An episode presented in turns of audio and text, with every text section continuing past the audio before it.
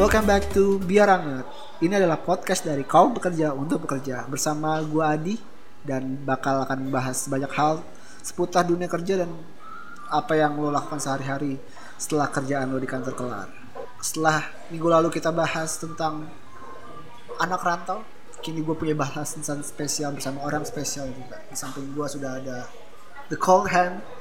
Uh, dia adalah uh, physically wanita sih, cuman dia punya sesuatu yang pengen dia sampaikan dan benar-benar harus sampaikan karena ini adalah uh, hal yang mungkin banyak orang tahu cuman mereka nggak peduli banget jadi hari ini kita bakal bahas tentang anxiety Halo teman-teman, gue Cold Hand. Hari ini gue dapat kesempatan untuk diwawancarain sama Adi. Jadi uh, hari ini gue mau kasih tahu kalian uh, apa sih itu anxiety. Karena gue sendiri juga ngalamin anxiety ini dan gue udah coba ke berbagai ahlinya, tapi sampai saat ini gue masih berusaha untuk nyembuhin ini. Jadi sebelum kita jauh membahas anxiety, jadi uh, cold hand ini uh, adalah so, jadi kayak kalau misalnya dibilang itu uh, seorang pekerja profesional di sebuah perusahaan uh, jasa asuransi ya kita bisa dibilang gitu. Jadi kayak uh, kerjaannya benar-benar berhubungan dengan jasa yang ya pastinya sih bakal mempengaruhi secara tidak cuma secara secara fisik tapi juga secara psikis nih kayak uh, dan gak banyak orang tahu uh, ketika kerjaan kamu itu betul di kantor dan kamu punya masalah di rumah itu uh, lama-lama makin di kepala. Jadi kayak benar-benar uh, men-trigger apa yang dinamakan anxiety itu uh, tapi uh, yang penasaran sebenarnya anxiety itu apa sih uh, anxiety itu kalau menurut gue ya yang ngalamin jadi anxiety itu adalah sesuatu yang nggak bisa diukur dan sesuatu yang nggak bisa digambarkan pakai kata-kata. Hmm. Basically itu apa yang kamu rasakan ketika kamu mengalami anxiety itu? Uh, yang paling dirasain sih adalah apa ya ya sesuai namanya cold hand. Jadi tangan gue tuh hampir selalu dingin dan itu terjadi hampir setiap hari.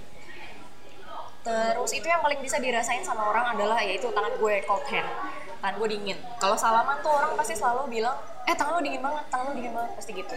Dikiranya gue tuh sakit padahal tuh enggak. Dan ada hal-hal lain lagi sih yang benar-benar orang nggak nggak bisa lihat gue tuh lagi kenapa cuma gue doang yang ngerasain uh, kalau dibilang kan kalau dari artinya sih anxiety itu adalah uh, kegelisahan gitu kegelisahan yang mungkin uh, orang normal aja seperti gue juga ngalamin gelisah. Tapi apa yang membedakan orang anxiety dengan orang yang normal? Yang ngebedain uh, oke okay, jadi kalau orang normal, normal pun juga bisa ngerasain anxiety. Tapi kalau di anxiety gue ini tuh lebih ke ini benar-benar ke mental health ya. Jadi um, gue pikir tadinya gue itu punya penyakit mah. Terus gue suka deg-degan sendiri. Terus gue suka keringetan sendiri tanpa ada sebab kayak gitu kan. Terus gue coba cek ke dokter umum dokter biasa. Ternyata gue sehat-sehat aja. Darah gue tekanannya ya normal-normal aja. Terus kayak medical check up gue juga nggak ada penyakit apa pun gitu. Terus uh, pada suatu hari gue baca buku gitu. Gue baca buku tentang self improvement lama-lama gue mikir ya gue kayaknya nggak bisa nih kayak gini terus gue tuh kalau misalkan anxiety-nya kambuh rasanya tuh capek banget badan gue nah terus gue nanya ke sahabat gue lu kalau misalnya ada kondisi A lu begini nggak? Ternyata dia enggak gue tanya lagi ke orang lain kalau lu ada kondisi A lu begini nggak? Ternyata dia juga enggak dan sampai kira gue menyadari kayaknya itu cuma gue doang yang ngerasain. Akhirnya uh, setelah nabung gue emang udah punya niat sih gue pengen ke psikolog waktu itu di umur 19 tahun. Sekarang umur lu adalah? Wow umur gue sekarang 27 oke. okay. Berarti udah kayak berapa tahun tuh 19 ke 27 sekitar 6 tahunan ya 5 tahunan ya sekitar jadi kayak lo berusaha untuk meyakinkan diri selama enam tahun akhirnya ke psikolog ya Uh, enggak, jadi emang dari emang kan psikolognya tuh umur 19 tahun. tahun. Nah, jadi gue itu sebelumnya suka sakit tanpa sebab gitu kayak gampang flu terus mah itu gue punya penyakit mah yang suka. Kambuh gitu yang sampai muntah-muntah dimasukin makanan muntah nggak bisa makan. Terus itu gue kayak makan bener-bener harus hati-hati banget berhari-hari. Nah terus pas umur 19 tahun karena gue alhamdulillah gue punya uh, ada tabungan cukup gitu untuk psikolog karena untuk konseling itu juga gue akui itu nggak murah Nah, gue menghubungi salah satu rumah sakit yang ada psikolognya, rumah sakit swasta deket rumah. Akhirnya gue memberanikan diri untuk konsultasi ke psikolog itu. Waktu itu yang pertama konsultasinya ke psikolog cewek. Jadi udah ibu-ibu gitu.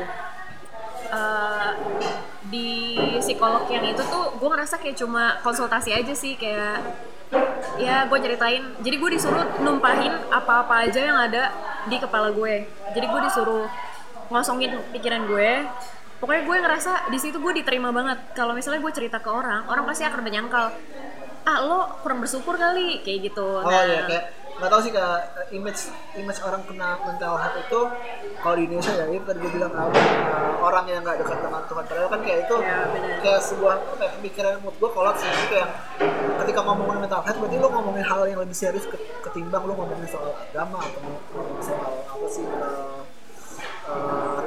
bla bla bla gitu lah. Maksudnya kayak itu kan hal yang sebenarnya serius banget. Cuman orang menanggapinya dengan hal itu kayak itu parah sebenarnya ya benar banget.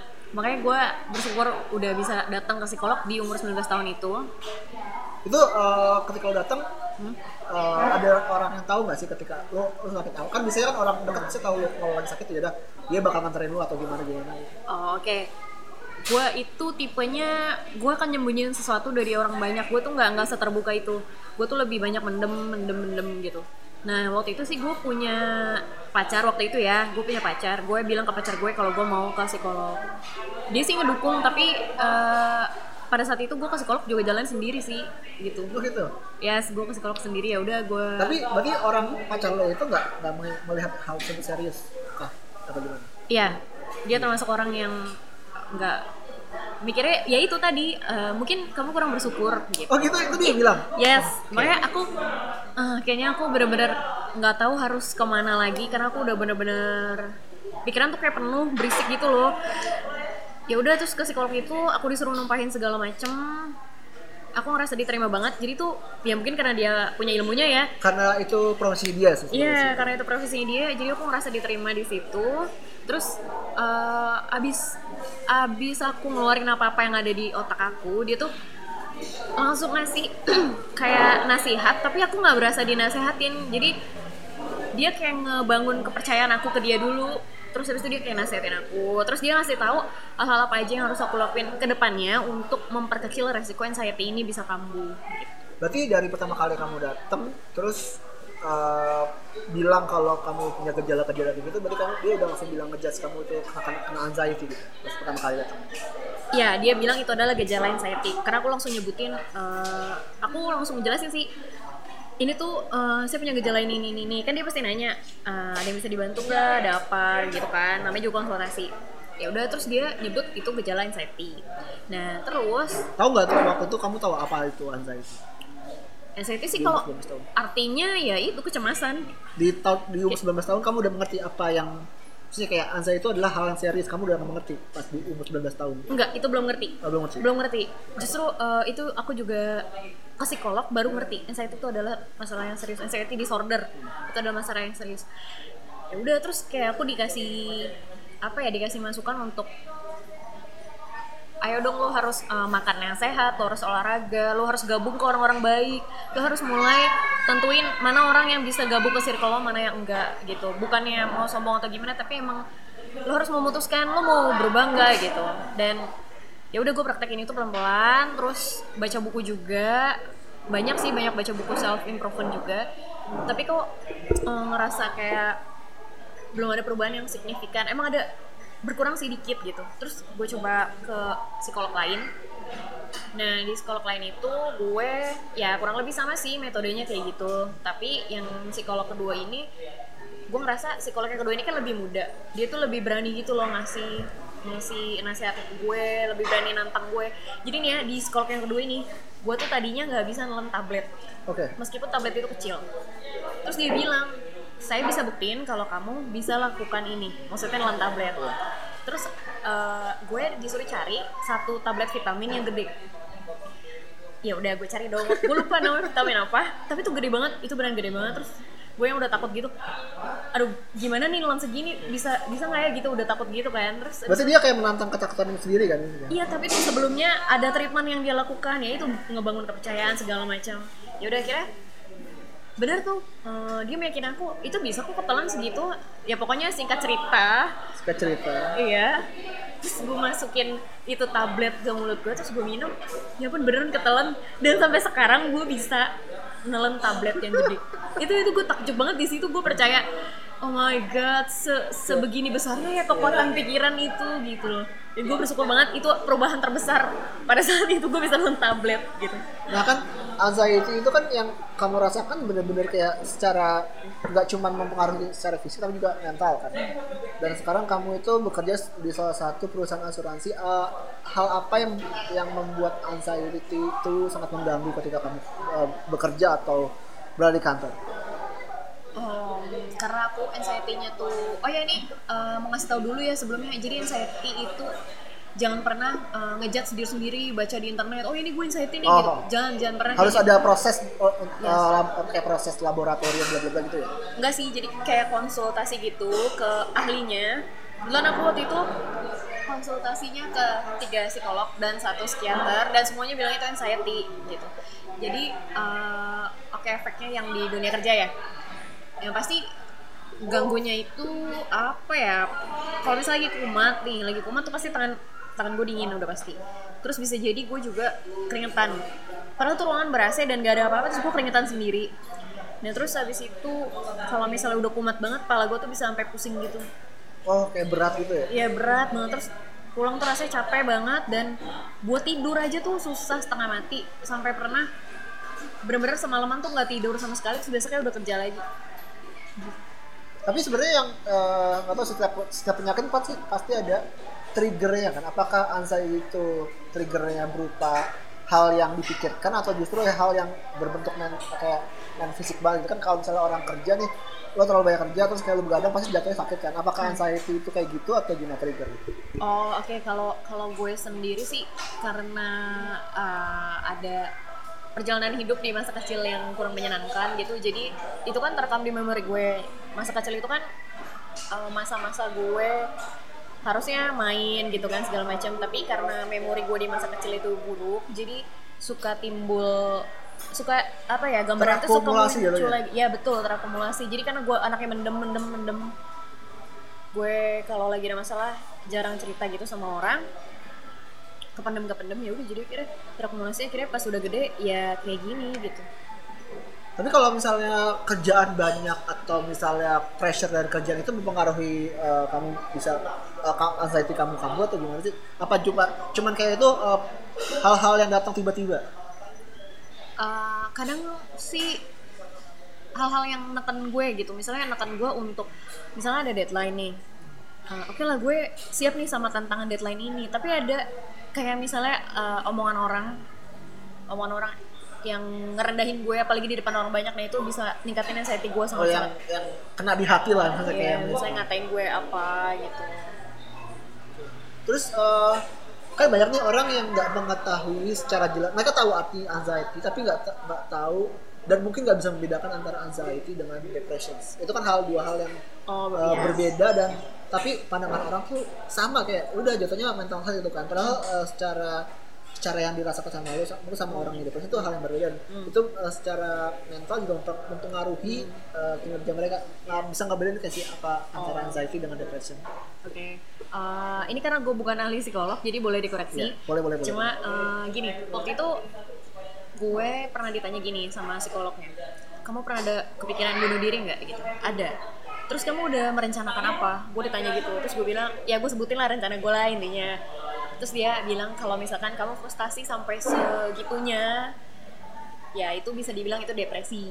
Jadi kayak aku udah udah nggak ada jalan lah ya udah mikirnya Hmm. udah nggak ada jalan ini gitu Nah iya bener, udah gak ada jalan terus kayak udah merencanakan itu tapi terus ya nggak tahu kenapa gue kayak ngebatalin aku inget lagi masa segini aja nyerah? kayak gitu. Nah terus kalau anxiety itu sendiri tuh kayak apa ya kayak lu cemas tapi tuh sama sesuatu yang gak harusnya lu cemasin gitu.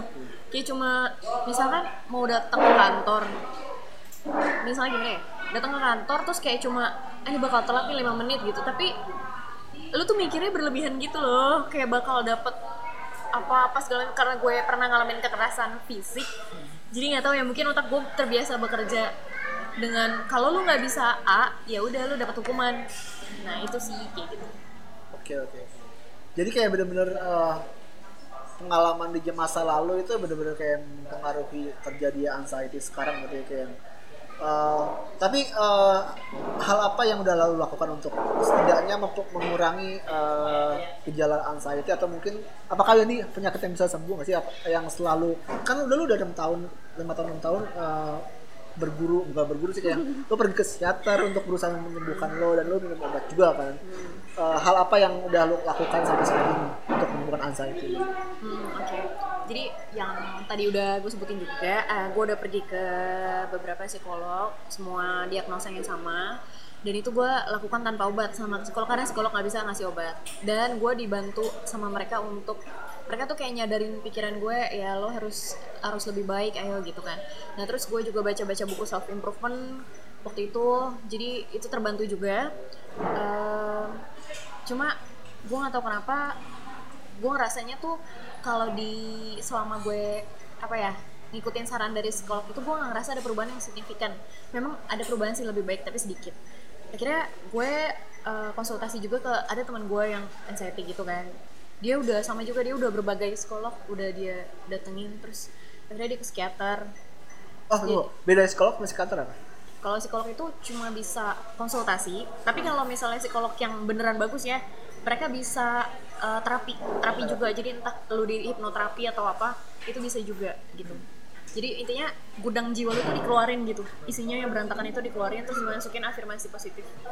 Nah kalau psikiater kalau psikiater itu dia adalah dokter. Jadi S1 nya dokter S2 nya spesialis kejiwaan. Dia itu um, sama sih jadi pertamanya pas datang ke psikiater gue kayak konsul tapi singkat. Terus gue jelasin gejalanya ini itu gue jelasin juga udah ke psikolog. Ya dia bilang oh ya ini kamu tuh anxiety. Terus ya udah dia ngasih obat yang aman sih dia bilang nih kamu minum ini ya tiap hari. Kalau misalnya emang kamu kumat terus nggak kuat banget boleh ditambah dosisnya satu. Satu uh, satu kapsul. Terus uh, apa ya uh, ini kan hal sebenarnya yang uh, kalau mungkin orang orang orang orang lain dengar tuh ansa itu adalah hal yang sepele karena cuma berhubungan dengan lo merasa merasa gelisah aja sih basically sih uh, tapi uh, persepsi orang kepada lo gimana sih? Uh, yang yang tahu ya mungkin beberapa orang nggak tahu mungkin uh, kebanyakan nggak tahu mungkin beberapa orang tahu uh, ngelihat lihat lo sebagai penderita anxiety itu mereka gimana sih Apakah lo, mereka menganggap itu hal sepele atau justru serius? Apakah mereka udah mengerti ini hal yang serius? Mayoritas orang nggak ngerti kalau anxiety itu adalah hal yang serius. Karena itu bisa ganggu organ tubuh lo yang lain. Yaitu buktinya bisa sampai pusing terus tangan lo dingin terus lo bisa mahnya kamu berkali-kali. Padahal lo makannya tetap sehat tetap teraturan gitu. Tetap beratur. Teratur maksud gue. Nah jadi uh, eh, gue kasih tahu ya kesulitan gue selama ini adalah mendapat social support. Itu sulit banget untuk mendapatkan social support. Gue kan tipe yang mendem-mendem-mendem gitu kan. Terus dikasih tahu sama salah satu profesional itu salah satu faktor penting untuk kesembuhan ini tuh kamu harus punya social support katanya. Gue bingung gue ah social support siapa? Mayoritas orang-orang yang diceritain pun pasti ya bilangnya kayak gitu lu kurang bersyukur lu kurang deket sama agama kayak gitu kan. Padahal ya gue butuh tapi sebenarnya nggak ada masalah sama agama kan? Nggak ada masalah gue tetap ibadah seperti biasa. Hmm. terus terus? Ya udah gue uh, akhirnya memberanikan diri ngebuka diri gue untuk ke ada sih orang yang gue percaya. Di kantor ada satu orang doang yang tahu gue lagi minum obat. Ya gue lagi minum obat penenang ini. Terus ya salah satunya Adi satunya lagi ada sahabat gue yang tahu. Jadi cuma tiga orang bahkan orang tua gue sendiri nggak tahu. Uh, tunggu uh, anxiety uh, hal terparah apa yang pernah lo rasakan ketika kamu nih? Uh, lu sampai ngapain sih? Kan kalau depresi kan sebenarnya orang benar-benar mikir sampai bunuh diri lah. Ada orang benar-benar sampai menyakiti orang lain kan. Maka anxiety seperti itu kan atau hal ada hal yang paling parah, parah lo rasakan sih pas anxiety lo kambuh? Kayak misal lo tiba-tiba ngapa ngamuk sendiri atau gimana gitu-gitu kalau enggak sih uh, kalau gue uh, kayak misalnya udah parah banget ya itu gue kayak pusing banget walanya pusing terus gue keringet dingin tangan gue agak getar gitu gemeteran sampai gemeteran. Terus gue kayak badan tuh berat.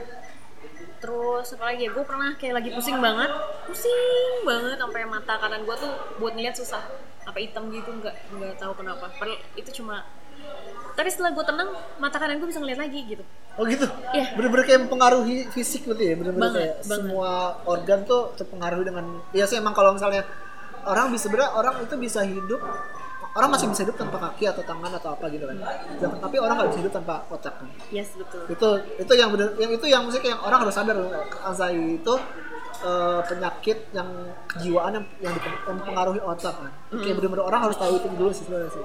Iya. kalau otak lu nggak beres ya udah lu seluruhan nggak bakal beres kan. Ya betul. Terus em, oh ya eh, kan ini kan sebenarnya eh, kalau dibilang mental health itu adalah isu yang eh, yang mungkin sekarang secara global tuh lagi ditegakkan dan orang lagi banyak yang apa ya banyak yang membuat gerakan untuk sadar eh, mental health gitu kan. Kayak misalnya ke mana gue tuh baru nonton film Joker.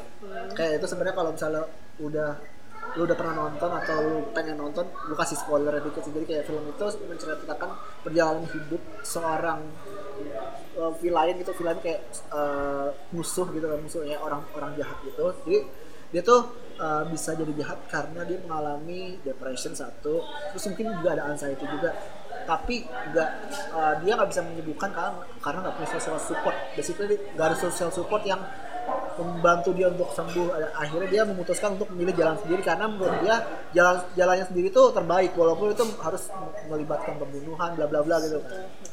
Eh, ada satu scene di mana si Jokernya itu berusaha untuk dia sadar nih ada yang salah sama gua. Dan dia datang ke psikiater psikiater itu kayak psikiater pemerintah dia kayak diutus diutus dari pemerintah untuk mencari orang-orang yang memiliki mental health.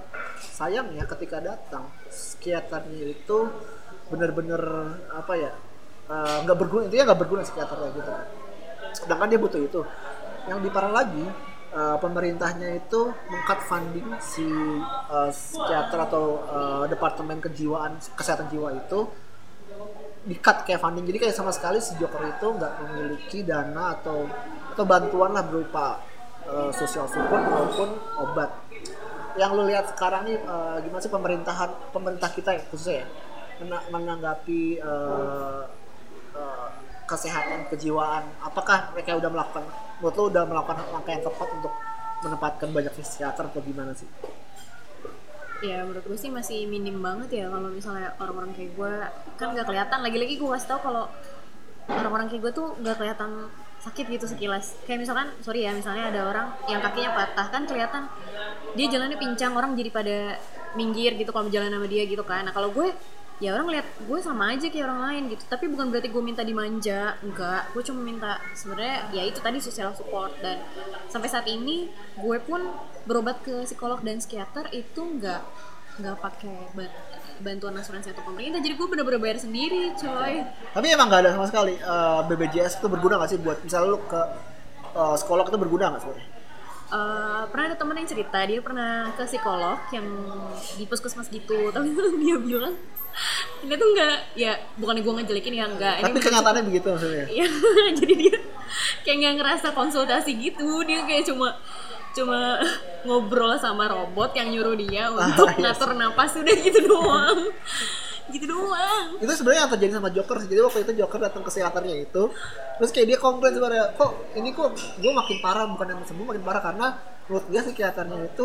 eh, nggak ngedengerin dia sama sekali. Dia kayak dia dia selalu menanyakan hal yang sama kepada Joker misalnya kayak lo hari ini hari ini ngapain aja lo udah berbuat apa aja. Jadi kayak itu hal-hal yang yang otomatis pasti bakal tanya sama si dan menurut dia itu membosankan dan itu nggak menyelesaikan masalah dan itu terjadi di sekarang juga sih kayak pemerintahan kita memberikan apa ya eh, kejaminan asuransi eh, kejaminan kesehatan kejiwaan tapi secara nggak nggak maksimal menurut lo kan Ya menurut gue sih kurang maksimal gitu, hmm, perlu ditingkatkan lagi sih pastinya. Soalnya eh, apa namanya orang-orang dewasa yang punya penyakit mental itu biasanya ada masa kecil yang buruk. Jadi menurut gue baiknya pemerintah itu mulai fokus ke parenting kali ya, ke parenting, Parenting, itu penting parenting, banget. betul. Ya itu penting banget karena dengan anak-anak kecil yang sehat, kalau mereka jiwanya sehat, ya otomatis bangsa ini nanti bakal maju ke depannya. oke. Eh, terus eh, tantangan lo dalam menghadapi isu, isu ini gini apa apa yang membuat lo merasa ini berat? Eh, lo hidup di negara yang secara awareness tuh nggak nggak nggak bagus banget soal mental health. Apa sih tantangan lo?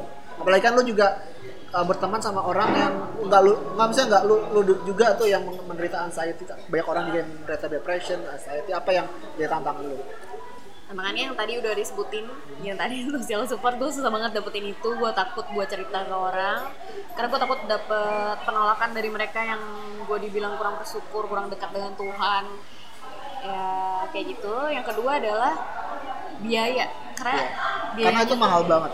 Uh, ya karena dulu waktu dulu aja ya gue itu sekali datang 350 ribu. Itu udah sekitar 10 eh, berapa ya? Sekitar 8 tahun lalu itu 350 ribu sekali datang. Sekarang tuh ke psikolog ke psikiater itu gue sekali datang bisa 600 700 berarti harus ada benar-benar pemerintah harus memberikan maksudnya kayak bantuan akses funding lah maksudnya kayak setidaknya membuat lo lo ada akses untuk mendapatkan perawatan kejiwaan secara murah gitu kan? Iya benar. Itu sih harapannya. Terus juga uh, apa ya karena tapi gue juga dapat hikmah dari anxiety ini. Gue misalnya tiba-tiba ada orang yang curhat sama gue tentang kehidupan dia yang berat segala macam gitu. Nah gue di situ merasa bersyukur juga. Jadi gue ada titik bersyukurnya. Ya ampun ternyata dia parah juga loh gini-gini jadi gue kayak punya punya apa ya kemauan untuk eh gue harus bisa lebih baik loh supaya bisa ngebantu orang lain gitu.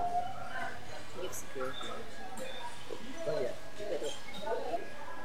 Nah kan kalau kita udah tahu kan, misalnya kayak anxiety itu apa, terus efeknya itu apa, terus kayak apa peran pemerintah dalam menghadapi nggak menghadapi sih kayak menanggulangi kesehatan masalah kesehatan jiwa ini yang sebenarnya uh, masih dibilang masih sangat minim lah perhatiannya lah gitu kan. Uh, apa sih pesan dari lo buat uh, mungkin orang-orang di sana yang nggak tahu mungkin atau mungkin yang tengah mengidap anxiety seperti lo apa yang pengen lo sampaikan? Hmm, Oke, okay. jadi kesehatan jiwa itu sama pentingnya sama kesehatan fisik kita. Cuma bedanya kesehatan fisik itu kelihatan, kesehatan jiwa itu nggak gitu kelihatan. Dan kesehatan jiwa itu ngaruh juga bisa ngaruh ke kesehatan fisik. Ya kayak tadi, gue bisa kena mah, gue pusing, bisa badan berasa capek banget, bisa berat gitu. Dan itu menurut gue uh, ini adalah tanggung jawab kita semua baik yang normal ataupun yang kena mental illness jadi kalau misalnya ini pesan gue buat teman-teman yang beruntung yang normal punya kehidupan yang baik uh, ya setiap kehidupan pasti ada kendalanya gitu kan cuma kan beda-beda. Nah buat kalian yang normal yang nggak punya gejala-gejala mental illness bisa kalian ngeliat orang yang sorry ya ngomongnya agak gagap lihat orang yang gugup gitu terus ada orang yang tangannya tremor gemeteran gitu misalnya dia lagi maju presentasi terus dia kelihatan gemeteran atau jalannya nunduk terus murung please banget itu jangan lu katain. Atau ada orang yang bikin status galau jangan lu katain. Itu dia lagi ada di kondisi dia butuh pertolongan orang lain gitu. Bukan bukannya minta dimanja sih bukan. Tapi uh, please deh lu tuh lebih peduli lagi sama sekeliling lu gitu. Karena lu nggak tahu dibalik sikap aneh orang-orang itu tuh dia tuh ngalamin apa lo kan nggak tahu gitu. Jadi kalau misalnya lo nggak bisa meringankan ya lo jangan nambahin gitu sih oke deh uh, yang penting uh, buat cold hand yang terbaik deh mesti kayak uh, semoga usaha-usaha lo dalam apa ya berusaha untuk menyembuhkan asa itu terbayar di suatu hari nanti. Dan orang-orang makin sadar kalau mental health itu adalah is uh, isu yang sangat besar lah sepadan dengan uh, kesehatan fisik yang lainnya. Dan semoga pemerintah memberikan uh, perhatian lebih terhadap mental health nggak cuma di di Jakarta tapi juga di kota-kota lain yang mungkin juga pastinya pasti banyak penderita yang hal yang sama. Pokoknya sampai di sini dulu episode uh, biar anget. Uh, nanti kita bakal balik lagi dengan topik-topik yang seru yang yang menggugah menggugah selera hati atau gimana gitu gitu sampai jumpa di kesempatan yang akan datang. You